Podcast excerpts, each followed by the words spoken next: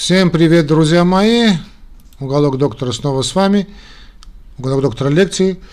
Я его ведущий сегодня. Ну, да, ну кто я? Да, я его ведущий, доктор медицинских наук, профессор Астацатрян Армен Веленович. Сегодня буду отвечать на вопросы квиза. Три вопроса на один квиз, да, на один. Посмотрим, что тут у нас. Chest pain. Chest pain, chest pain. Давай, открывайся, chest pain. Так, а, один вопрос всего. О, значит, chest pain и тропонин. Ну, давайте, ладно. То есть, боль за грудиной, то есть, груди, боль в груди и тропонин. Ну, один вопрос, один вопрос. Вот такой у нас легкий квиз у нас. Только один вопрос. Посмотрим, что у нас, что за вопрос. Серин тропонин, значит, э, сердечный тропонин – это стандартный маркер нарушения, повреждения, вернее, э, сердечной мышцы. Какое из утверждений, которое мы сейчас услышим, корректно, как сердечный маркер тропонина, когда мы думаем о диагнозе острый коронарный синдром. То есть острый коронарный, коронарный синдром у нас мы помним, сейчас я буду просто читать опции, да, это что у нас? Это у нас э, вероятность обнаружения высоких цифр тропонина на шестой час от инфаркта миокарда, это как была клиническая задача, да, недавно. И, значит, э, мы должны увидеть высокий тропонин. Давайте, у нас четыре опции ответа. Single normal reading, значит, один нормальный тропонин может отрицать сердечный случай. То есть, хочет сказать, что однократно проведенный тропонин-тест, если он отрицательный, исключает сердечную причину. Нет, это не так. Тот же тропонин, он дает эффект где-то через 6 часов. Это мы не можем считать правильным ответом.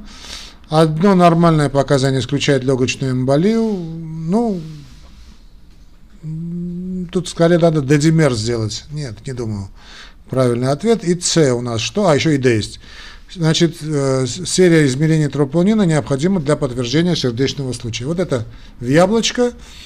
Ибо вы, значит, если, скажем, сделали, значит, больной с такой картиной, классической картиной, да и любой картиной сердечной боли поступает к вам и, скажем, через 6 часов, через 12 часов у него вы видите динамику тропонина от низких цифр к высоким цифрам, то это говорит о том, что здесь, конечно, острый коронарный синдром ну, по типу инфаркта миокарда.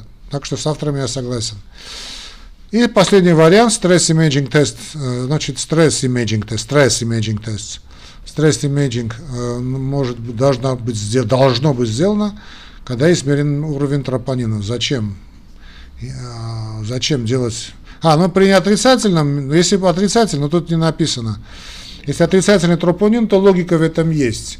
Скажем, отрицательный тропонин мы делаем, э, stress imaging тест, да, стресс-тест с визуализацией, чтобы поставить диагноз скрытой ишемической болезни сердца.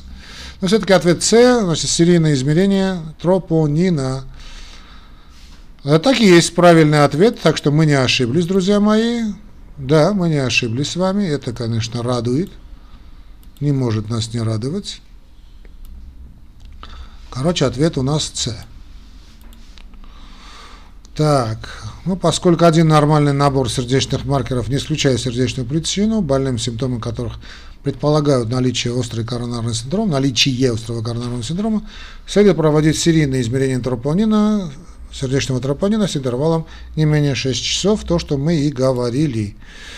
Дальше, что тут у нас есть, э, некоторые клиницисты следуют этим тестам с помощью ЭКГ с нагрузкой или визуализирующего теста, ну и речь шла о, речь шла о вот, в случае трест имейджинг теста, то, что мы говорили, то есть если тропонин отрицательный в течение дня, 24 часов, чтобы окончательно разобраться можно сделать стресс-имейджинг тест, то есть стресс-тест визуализации, не, но довольно дорогой метод исследования, а нет, просто можно сделать обычную нагрузочную пробу. Если во время обычной нагрузочной пробы вы не выявляете ишемической болезни сердца, а именно нет элевации или депрессии сегмента СТ, то тут на 99% вообще вопросов никаких нет. Конечно, можно сделать и э, коронографию, но я люблю правильно все-таки делать стресс-тест, можно и сделать коронографию. Что касается, да, легочных, легочного момента, последний был вариант, а, а то есть не предпоследний, это был вариант, когда легочные эмболии говорили, уровень тропонина часто повышается при других заболеваниях, повреждающих миокард, например, вот легочная эмболия. Но если легочная эмболия считается возможным, проводится тестирование на дедимер. Если дедимера нет, то крайне маловероятно, что здесь легочная эмболия. То есть это может показать ложноположительный в плане того, что нет инфаркта миокарда, да, а проверяем дедимер и говорим, есть легочная эмболия или легочной эмболии, то есть стелла нет. Ну вот и все, один вопрос, один ответ. Вопрос был, кстати, хороший, да, считаю, мне понравилось. Спасибо всем, друзья мои, до свидания и до новых встреч. Я знаю, что вам квиз очень понравился, да, ну, а всем те, кто хотят поддержать наш канал, флаг вам в руки.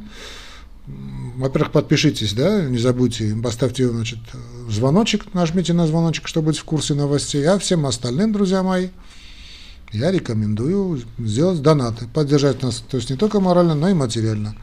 Если вы клиент Сбербанка, это вообще очень легко сделать. В общем, неважно, значит, можно и другие опции использовать. В описании к этому ролику, друзья мои, вы найдете все три опции. До новых встреч и храни вас Господь. Пока.